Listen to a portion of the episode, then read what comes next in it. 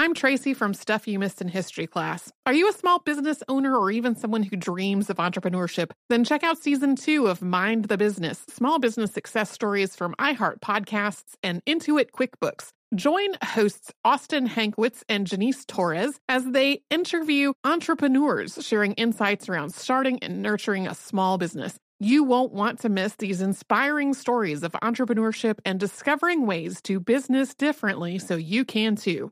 Planning your next trip? Choice Hotels family of 22 brands has over 7,400 locations and the perfect hotel for any traveler you want to be. Like a Cambria hotel serving up locally inspired craft cocktails for all my folks who maybe want to meet up and talk about Mad Royals. Check into a Radisson hotel with flexible workspaces for you strivers who listen during business travel. Or a Comfort hotel with free hot breakfast, family friendly pools, and big spacious rooms for the parents who listen with their kids and need a little retreat. What are you waiting for? Join Choice Privileges and start earning points toward your next stay. Find a stay for any you when you book direct at choicehotels.com, where travels come true. Looking to part ways with complicated, expensive, and uncertain shipping? Then give your business the edge it needs with USPS Ground Advantage shipping from the United States Postal Service. Keep everything simple with clear upfront pricing and no unexpected surcharges. Keep things affordable with some of the lowest prices out there. And keep it all reliable with on-time ground shipments. It's time to turn shipping to your advantage. Learn how at USPS.com slash advantage. USPS Ground Advantage. Simple, affordable, reliable. When you think about the future, what kind of technology do you envision? Whatever the future holds, artificial intelligence will undoubtedly be at the heart of it all. Join Graham Class as he hosts season two of Technically Speaking, an Intel podcast, and hear from the minds transforming healthcare, retail, entertainment, personal computing, and more with the help of AI. Tune in every other Tuesday and explore the latest technology that's changing our world today and creating a more accessible tomorrow. Listen to Technically Speaking, an Intel podcast on the iHeartRadio app, Apple Podcasts, or wherever you get your podcasts. Welcome to Stuff You Missed in History class from HowStuffWorks.com.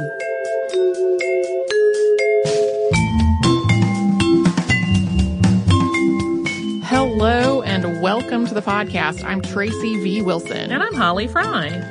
We are coming up on the 50th anniversary of the Memphis sanitation workers strike. After voting to strike on February 11th, 1968, Memphis sanitation workers stayed off the job starting on the 12th in a strike that lasted for nine weeks. This is the strike that brought Dr. Martin Luther King Jr. to Memphis, Tennessee, where he was assassinated on April 4th of that year. And for a lot of folks, that is really what they know about the strike. They know it's the reason that Dr. King was in Memphis that day. But his assassination also really overshadowed the strike itself, which had been going on for a month before he arrived on the scene. So today we're going to talk about the strike, which started out as an effort to secure better pay and conditions for sanitation workers in Memphis, but really came to be considered part of the greater civil rights movement and the movement for economic justice. Memphis sits along the Mississippi River in West Tennessee, and today its population is majority black. But in the 1960s, its population was about 40% black, and about 60% of those black residents were living in poverty. More than 80% of black men living in Memphis were employed doing menial labor for very low pay. Many had moved to the city from nearby rural areas, leaving behind sharecropping cotton in the hope of a better life. When Memphis City schools desegregated in 1961, things progressed without the level of violence that struck so many other parts of the South during school desegregation. By the late 60s, the city government included some elected and appointed black officials as well. But at the same time, Memphis really still had something of a plantation mentality. This mentality was particularly obvious in the city's Department of Public Works, especially when it came to sanitation. The workforce for waste collection was overwhelmingly black, with the only white employees working as supervisors or drivers. In bad weather, employees who worked outside, who were predominantly black, would be sent home without pay, while their supervisors, who were white, were allowed to stay on the job, even though there really wasn't much for them to do. Most of the garbage collectors made minimum wage, which was a dollar and 60 cents an hour for 40 hours of work a week. There was no overtime pay, but you were expected to work for as long as it took you to finish your collection route, no matter how long that took. So a lot of the men were working more like 60 hours a week for 40 hours of pay. This was just not enough money to make ends meet. About 40% of Memphis's sanitation workers qualified for welfare assistance. Hundreds were on food stamps and some had second jobs. But there was a perception in Memphis that sanitation workers had a benefit that made up for this.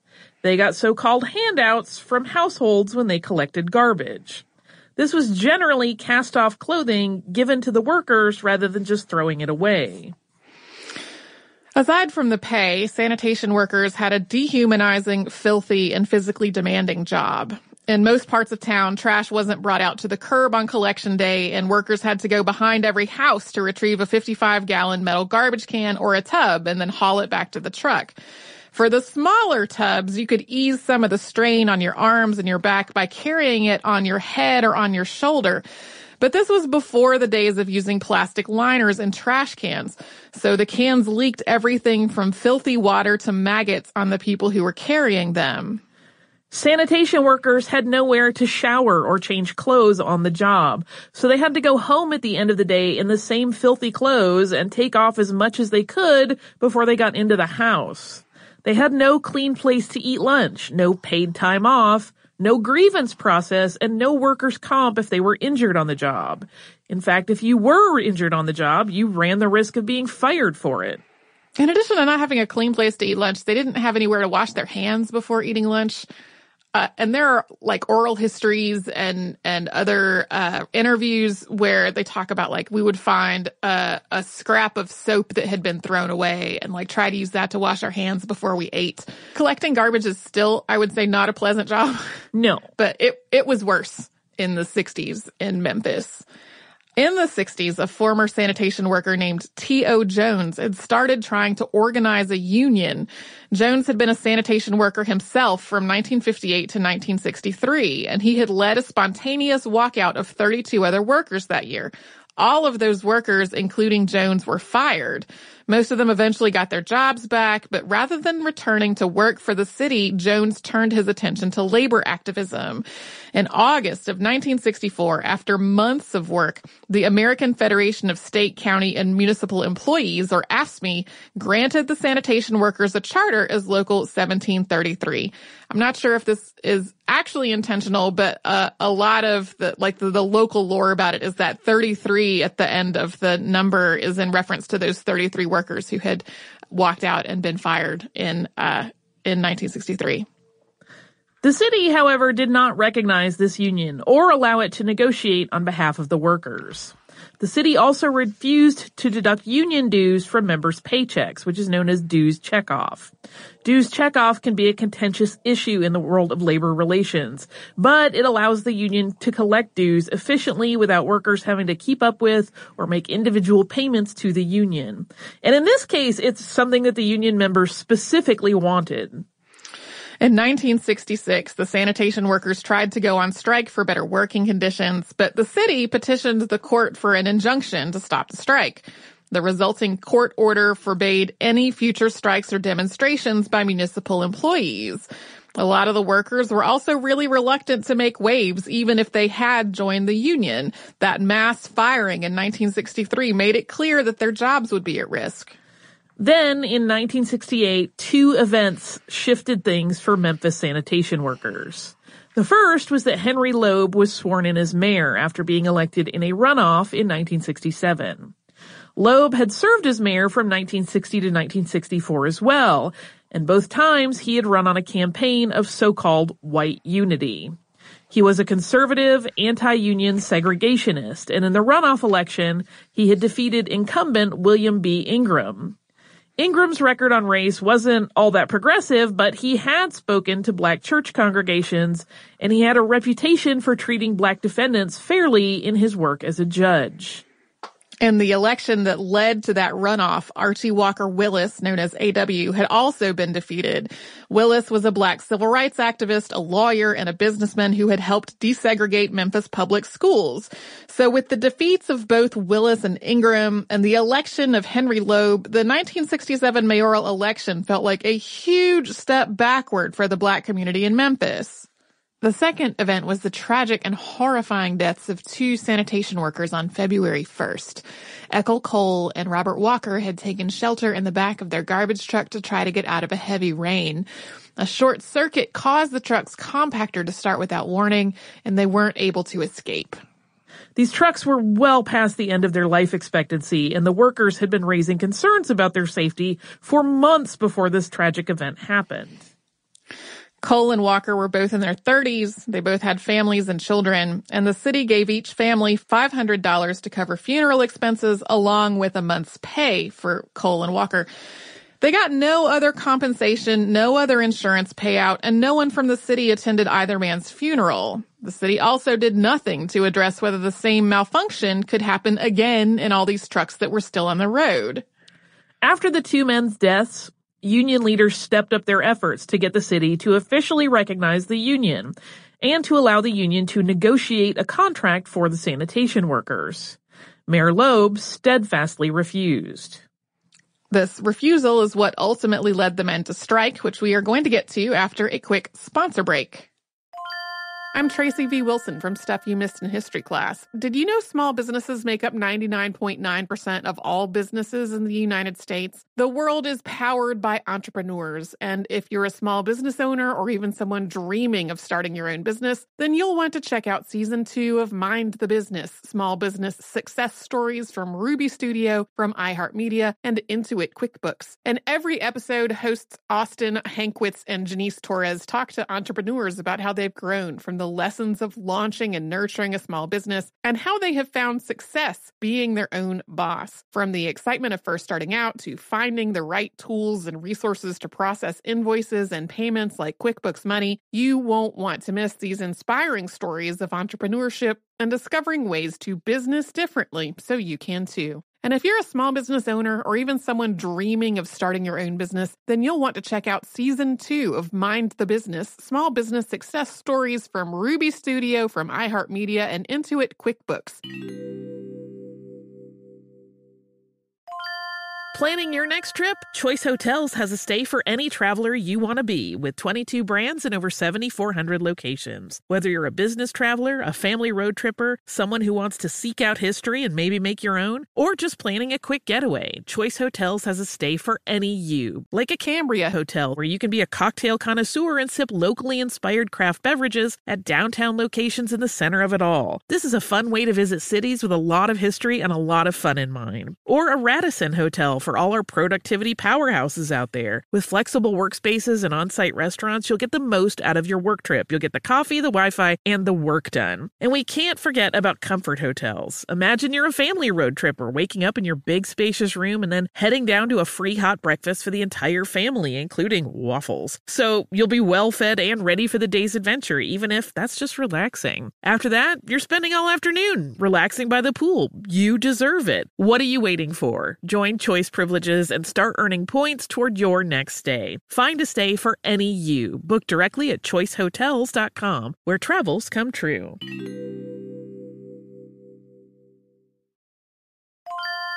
If you use paper, you're a human. But if you choose paper, you're a papertarian, someone who lives a paper based lifestyle because it has a positive impact on the planet. And also because it's the easiest choice you'll make all day. Seriously. It's as easy as reaching for boxed instead of bottled water. It's as easy as opting for beauty products that come in paper packaging. It's as easy as grabbing eggs in a cardboard container. And that's all in one trip to the grocery store, which, if everyone's being honest, you were planning to go to anyway. But paper isn't just an easy choice. Papertarians know that it's the smart choice too, because paper comes from trees, a renewable and sustainably managed resource, and paper products are designed to be recycled. In fact, when you choose products that come in paper based packaging, those fibers can go on to be recycled up to seven times. So why wouldn't you go papertarian? Learn more at howlifeunfolds.com slash papertarian. When you think about the future, what kind of technology do you envision? Whatever the future holds, artificial intelligence will undoubtedly be at the heart of it all. Join Graham Class as he hosts season two of Technically Speaking, an Intel podcast from Ruby Studio in partnership with Intel. Explore the future of technology that's rapidly evolving our world today with the help of AI. There is still so much work and research needed to fully understand the power and potential of AI, and Intel is at the forefront of implementing AI in revolutionary technology that's changing the world we live in for the better. In each episode, Graham interviews the minds transforming medicine and healthcare, retail, entertainment, personal computing, and more while pioneering new uses for AI in these spaces. Tune in every other Tuesday and explore the latest technology that's changing our world today and creating a more accessible tomorrow. Listen to Technically Speaking, an Intel podcast on the iHeartRadio app, Apple Podcasts, or wherever you get your podcasts.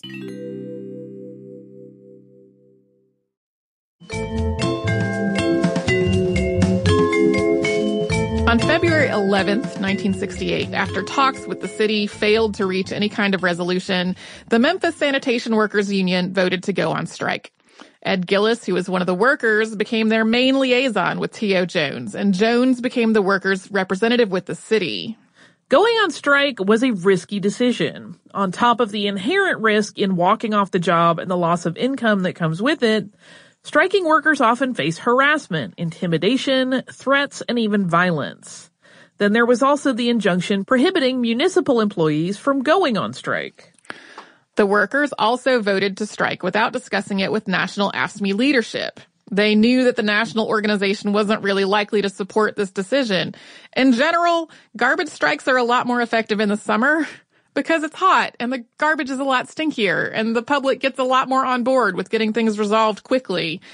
The national organization also didn't have a fund that could support the strike, but knew that the city already had a strong anti-union sentiment, and it was a union of black workers in a majority white southern city with a segregationist mayor. So at the beginning of the strike, the Memphis sanitation workers were essentially on their own. Regardless, on Monday, February 12th, most of the city's 1,300 sanitation workers did not go to work. According to reports, 200 or so stayed on the job, but fewer than 40 of the city's fleet of 180 garbage trucks rolled out that day. From the very beginning, Mayor Loeb maintained that this strike was illegal and that he would not negotiate with the men in any way unless they returned to work. The strike progressed along with meetings and protests to try to draw attention to the workers' demands. Unco- uncollected garbage started to pile up around the city. Some residents hauled their own garbage to the dump while organizations like the JCs arranged bulk pickups. By February 14th, the few garbage trucks that were still on the road were traveling with police escorts. The Memphis branch of the National Association for the Advancement of Colored People, that is the NAACP, endorsed the strike on the 16th of February. On the 18th, AFSCME National President Jerry Wurf arrived in Memphis to help with the negotiations, having been convinced that the strike should go ahead. There wasn't much progress between the city and the union, though. On the 18th, Rabbi James Wax tried to mediate one of the many meetings that would take place over the course of the strike. Talks went on until 5 a.m. with nothing resolved. After a sit-in at City Hall, a city council subcommittee voted to recognize the sanitation workers union. This took place on February 22nd, and the committee recommended an increase in the workers' pay as well. They passed all these recommendations up to the mayor, who again stated that he would not negotiate with the union. On the 23rd, the full city council was scheduled to vote on the subcommittee's resolution. The striking workers arranged a nonviolent march to City Hall to coincide with this vote. But in the end, the city council voted to support the mayor rather than supporting the striking workers. The crowd of about 1500 people was, of course, disappointed and angry at this decision. They started their return march from City Hall back to Mason Temple Church of God in Christ.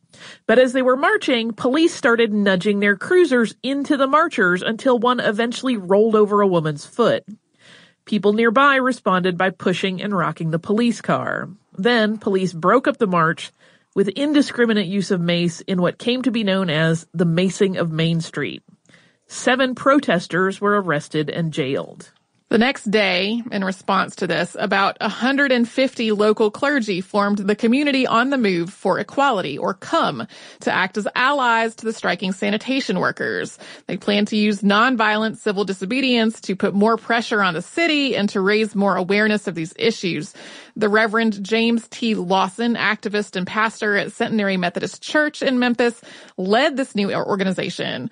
Before moving to Memphis, Lawson had a long history with the civil rights movement, including helping to coordinate the Freedom Rides in 1961. He's one of the uh, civil rights leaders still alive as of when we are recording this podcast. Over the course of the strike, Come printed its own newspaper called The Appeal to keep the community informed about what was happening and offer guidance about how to stay involved and to rally the greater community around the cause of the striking workers. This included daily marches and protests with the intent of filling Memphis's jails with nonviolent demonstrators. Another of the organization's strategies was a boycott of all downtown Memphis businesses, especially the ones that had connections to the mayor and his family. A lot of this episode today is really focused on men because the striking workers and many of the city and civil rights leaders involved were men. But here's where we should note that women were an active part of this strike as well. Overwhelmingly, women were the ones maintaining this boycott of downtown businesses. The mayor and his family had a lot of businesses downtown, so this was affecting the mayor directly. Women were also active in the church, community, and civil rights organizations that were arranging demonstrations and aid for the striking workers. Women prepared food, they laundered and donated clothing, and they participated in the marches, sit-ins, and other demonstrations themselves as well. This strike really could not have continued without the involvement of women. Even with Memphis's religious community increasingly supporting the strike, the stalemate between the union and the city continued. Local 1733 drafted and distributed an apology letter to the city. It began, To our fellow citizens, we apologize for the inconvenience created by the mayor of your city. He has refused to recognize the basic human needs of the workers who provide vital services to you and your family. Every man should receive a decent wage for his labor. Every man should have the right to have his grievances resolved in an orderly fashion without fear of reprisal. Every man who performs his work should have security on his job. Every man should have adequate insurance to meet the needs of unexpected illness or death. And the letter went on from there and it concluded that these were not issues of race relations, that it was about economic justice and dignity for all of those who work for a living. On February 29th, the mayor published a letter of his own in the Memphis Press Scimitar in which he maintained again that the strike was illegal and that no negotiation would happen until everyone returned to work. Only after everyone went back to work would he meet with representatives of the Public Works Department and, in his words, quote, make our meaningful grievance procedure even more meaningful. The letter said that the mayor would recommend an 8 cent raise, but it also made it clear that he would not approve dues checkoff. The mayor also sent letters to every striking worker, and each letter invited that man back to work that day without union recognition and without any other concessions. The union filed a suit against the city in federal court, but the court rejected that suit on March 1st. The same day, the mayor's home was vandalized and he blamed the striking workers. By this point, the Memphis strike had started to gain more attention among national civil rights leaders. Reverend Lawson was a friend and colleague of Dr. Martin Luther King Jr., and he had been in touch with him about the strike. And on March 5th, the announcement came that King was coming to Memphis. We're going to talk more about this part of the story after we first pause for a little sponsor break. I'm Tracy V. Wilson from Stuff You Missed in History class. Did you know small businesses make up 99.9% of all businesses in the United States? The world is powered by entrepreneurs, and if you're a small business owner or even someone dreaming of starting your own business, then you'll want to check out season two of Mind the Business Small Business Success Stories from Ruby Studio, from iHeartMedia, and Intuit QuickBooks. And every episode, hosts Austin Hankwitz and Janice Torres talk to entrepreneurs about how they've grown from the lessons of launching and nurturing a small business and how they have found success being their own boss. From the excitement of first starting out to finding the right tools and resources to process invoices and payments like QuickBooks Money, you won't want to miss these inspiring stories of entrepreneurship and discovering ways to business differently so you can too. And if you're a small business owner or even someone dreaming of starting your own business, then you'll want to check out season two of Mind the Business Small Business Success Stories from Ruby Studio, from iHeartMedia, and Intuit QuickBooks.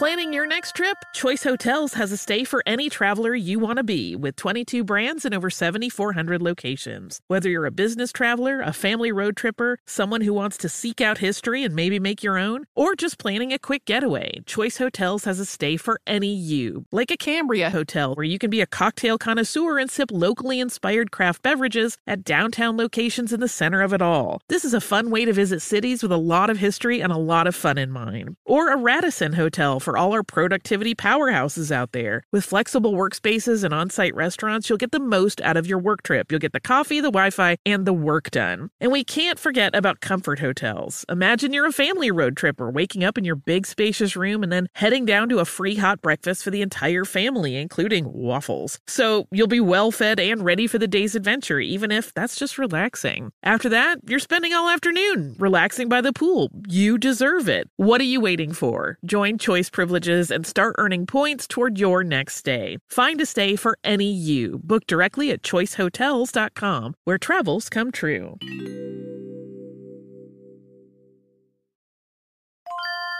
If you use paper, you're a human. But if you choose paper, you're a papertarian, someone who lives a paper based lifestyle because it has a positive impact on the planet. And also because it's the easiest choice you'll make all day. Seriously. It's as easy as reaching for boxed instead of bottled water. It's as easy as opting for beauty products that come in paper packaging. It's as easy as grabbing eggs in a cardboard container. And that's all in one trip to the grocery store, which, if everyone's being honest, you were planning to go to anyway. But paper isn't just an easy choice. Papertarians know that it's the smart choice too, because paper comes from trees, a renewable and sustainably managed resource, and paper products are designed to be recycled. In fact, when you choose products that come in paper based packaging, those fibers can go on to be recycled up to seven times. So why wouldn't you go papertarian? Learn more at howlifeunfolds.com slash papertarian.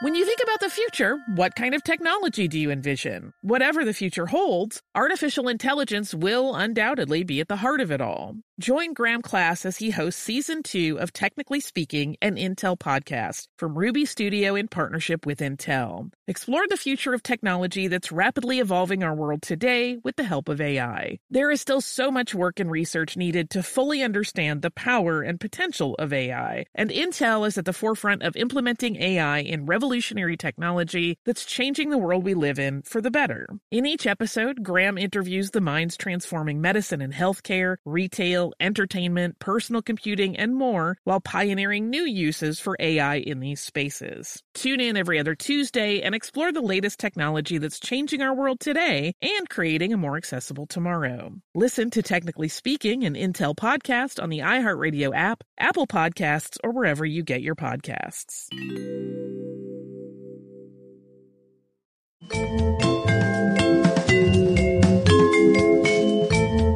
March of 1968, tensions in Memphis were escalating. Ten union leaders had been jailed for contempt of court on the 6th. Demonstrators held a mock funeral at City Hall to symbolically mourn the death of freedom in Memphis. Trash fires had broken out in South Memphis on the 8th, and the National Guard had started holding drills at the mayor's suggestion a day later. By mid-March, national civil rights leaders had arrived on the scene, including NAACP Executive Secretary Roy Wilkins and Bayard Rustin, who is the subject of a two-part podcast in our archive. Ralph David Abernathy and James Bevel of the Southern Christian Leadership Conference came to Memphis to work with the strike as well. On March 14th, Roy Wilkins met with a crowd of about 10,000 people and encouraged them to approach the strike as a nonviolent protest. And on the 15th, he held a news conference expressing the national civil rights movement's support of this strike. At this point, Dr. Martin Luther King Jr. was working on the Poor People's Campaign.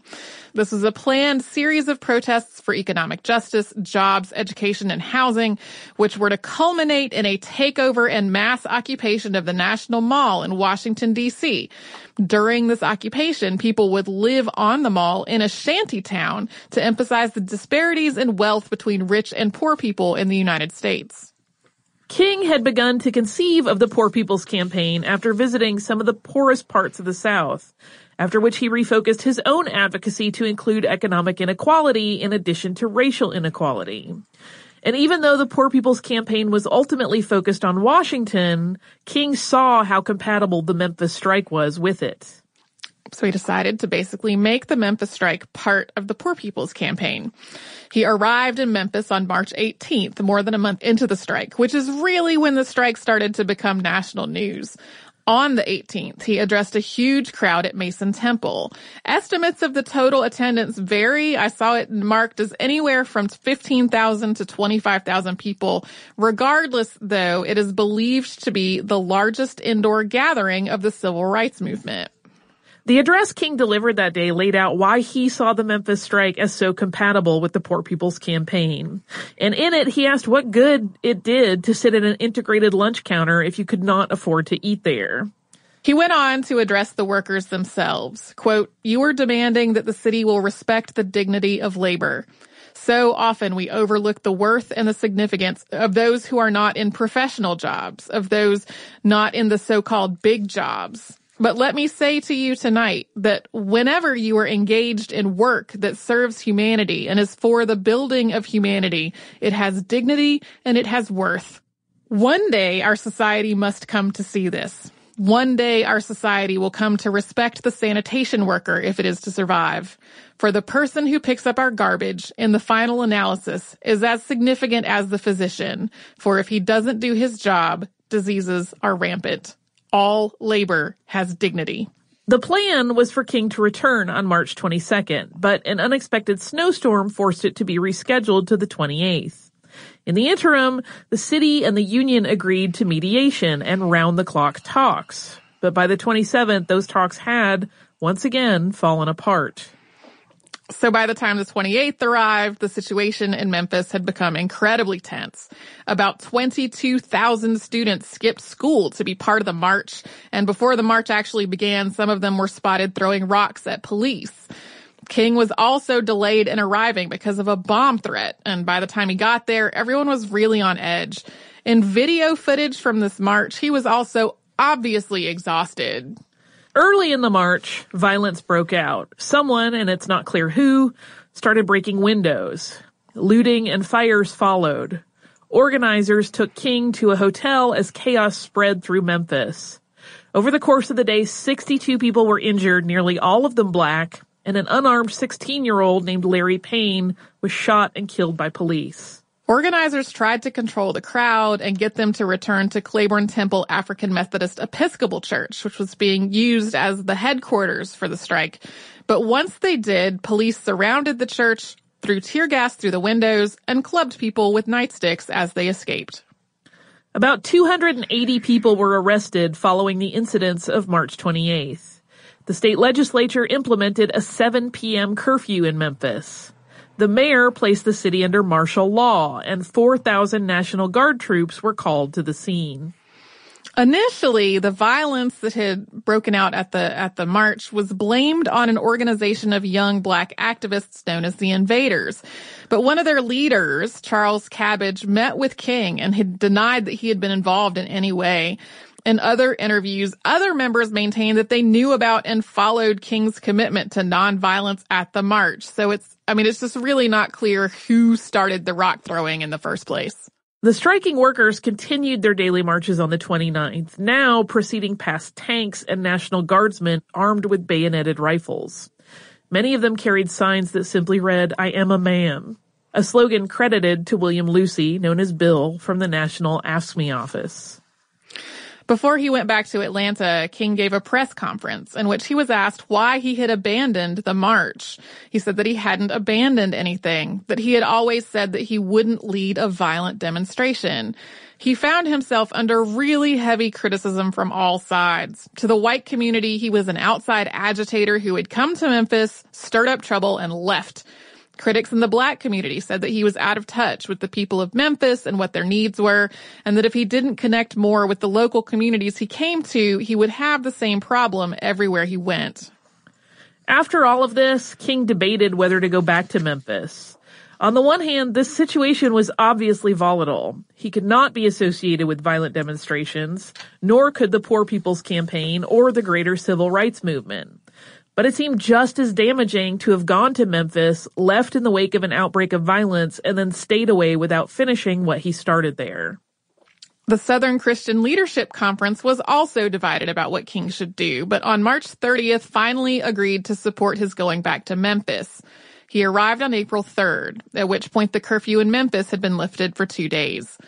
The plan was for him to give an address on the 3rd, then then lead a march on the 4th. King delivered this address at Mason Temple. The crowd was enormous in spite of a terrible storm. In this speech, which is known as I've been to the mountaintop, King said, I've seen the promised land. I may not get there with you, but I want you to know tonight that we as a people will get to the promised land. And we will link to the entirety of that speech in the show notes for this episode. Yeah, a lot of people describe it as uh, as prophetic in hindsight because it's clear in this speech that King thought someone was going to kill him. There were plenty of threats that had led up to this moment, but like it is really obvious from the text of this speech that he was speaking as a man who knew that he was going to die in service to trying to get justice for other people. I don't think that he knew he was going to die tomorrow. The next day, April 4th, King was at the Lorraine Motel getting ready for dinner. He left his second floor room and leaned out over the railing to talk to people below, where he was shot at 6:01 p.m. King was pronounced dead a little over an hour later. James Earl Ray pleaded guilty to the crime, but he later recanted that confession and ongoing questions linger about whether or not he acted alone. Shock and outrage followed the assassination, and demonstrations and riots swept through cities throughout the United States. In Memphis, Mayor Loeb still refused to negotiate. President Lyndon Baines Johnson ultimately sent his Secretary of Labor, James Reynolds, to Memphis to settle the strike. Reynolds started holding meetings on April 6th. Southern Christian Leadership Conference leaders and Coretta Scott King, King's widow, led a silent march in Memphis on April the 8th to honor Dr. King and to support the Memphis sanitation workers. Ahead of this march, Reverend James Lawson wrote out instructions to the participants. They began, quote, Dr. King came to Memphis to help all of us, and especially to help the sanitation workers win economic justice. We asked him to come because we wanted to win this strike as human beings and as men, not as animals who use violence. Dr. King died in Memphis trying to help us. Today we honor Dr. King for the great work he did for all people, and particularly his great love and sacrifice for us. Lawson's instructions went on to ask, how is it best to honor him now? And they answered, to make sure that sanitation workers in Memphis won their rights without violence. Then they directed the marchers to carry themselves silently, with pride and dignity. The instructions' final line read, Let us march in peace, that there shall be peace. More than 40,000 people were part of the silent march. Martin Luther King Jr.'s funeral took place in Atlanta the next day, April 9th. After King's death, the strike continued until negotiators finally reached a deal on April 16, 1968. Terms included two pay increases totaling 15 cents an hour, recognition of the union, and dues checkoff. The terms also promised the creation of grievance procedures and promotions based on seniority and merit. Striking workers to re- were to report for duty with anyone not back on the job by April 24th removed from the city payroll. This so-called Memorandum of Understanding was essentially a contract which would expire on June 30th, 1969. Although the city did recognize the union, it didn't set the sanitation department up as a union shop. In other words, employees did not have to join the union. This gave employees freedom to choose to join the union or not, but it also gave the union less leverage since it didn't necessarily represent all of the employees when trying to negotiate. After the Memphis strike, other municipal and service workers in the South started to unionize. AFSCME became one of the largest unions in the country, and Local 1733 became the largest union in Memphis.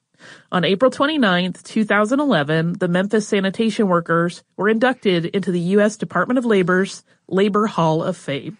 In 2017, the city of Memphis announced that it would compensate the 1968 sanitation workers who were still living with a tax-free grant of $50,000.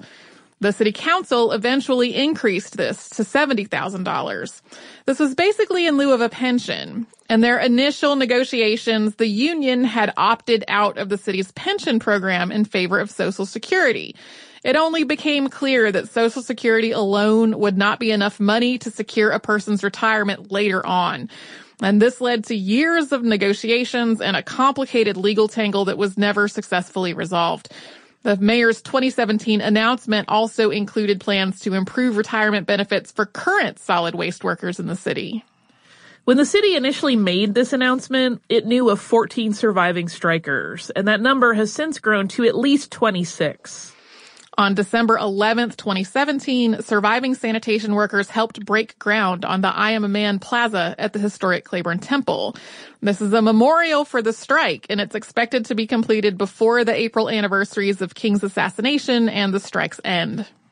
The NAACP honored the strikers at their Image Awards on January 9th, 2018 with the Vanguard Award, and William Lucy received the Chairman's Award on January 15th. 14 surviving workers were in attendance for the ceremony, four of whom were still employed as sanitation workers for the city of Memphis. There are, uh, as is obvious, a lot of folks involved with this still alive. There's also uh, a lot of video footage. There is a documentary that I watched as part of the research for this, which is called At the River I Stand. Um, the Root is doing a video series about the strike, really focused on the workers themselves. Um, a lot of those videos, I don't think any of them are actually out yet as of when we are recording this podcast, but they're going to start coming out over the coming weeks. So that I'm sure will be very interesting to watch. Um, we should note that a lot of the conditions that were being protested during the strike still exist. There are still jobs where you can work full time and still qualify for things like SNAP, which is what food stamps are called now. So, uh, as is so often the case with things that we talk about on the show, uh, conditions that were being protested in 1968 still exist in the country today. Do you have a little bit of listener mail? I sure do.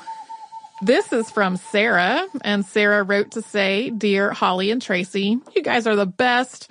I never thought I would enjoy podcasts until my best friend recommended yours, and it's been an obsession ever since. I started listening to the very beginning of the series back in September 2016, and by December, only four months later, I had gone through the complete archive and was completely caught up. As I went through the series, I had a long and comprehensive list of topics I wanted to add my two cents to, but then it lost its importance, mostly until I listened to your recent podcast on the NORAD Santa Tracker. You mentioned the Cheyenne Mountain Complex in Colorado Springs and I had to write in. You see, I grew up as a military brat, go Air Force, and I never knew that there was another underground military site like the one in my hometown of Blue Ridge Summit, Pennsylvania. It's called Raven Rock Mountain Complex, RRMC, also known as Site R.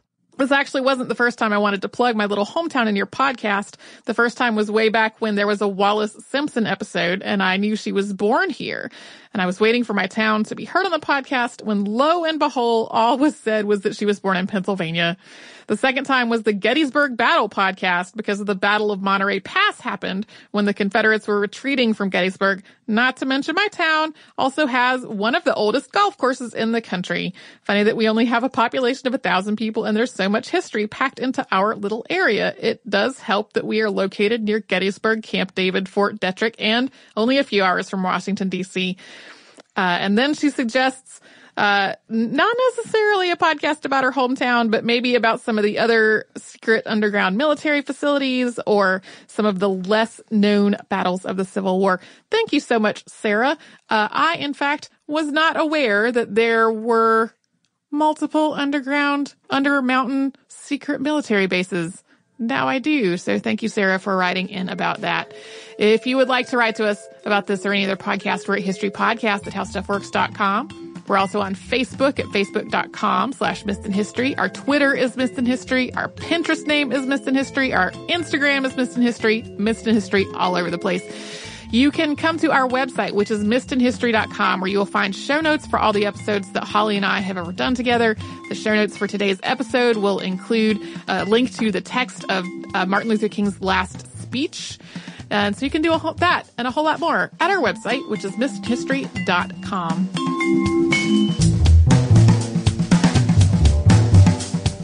For more on this and thousands of other topics, visit howstuffworks.com.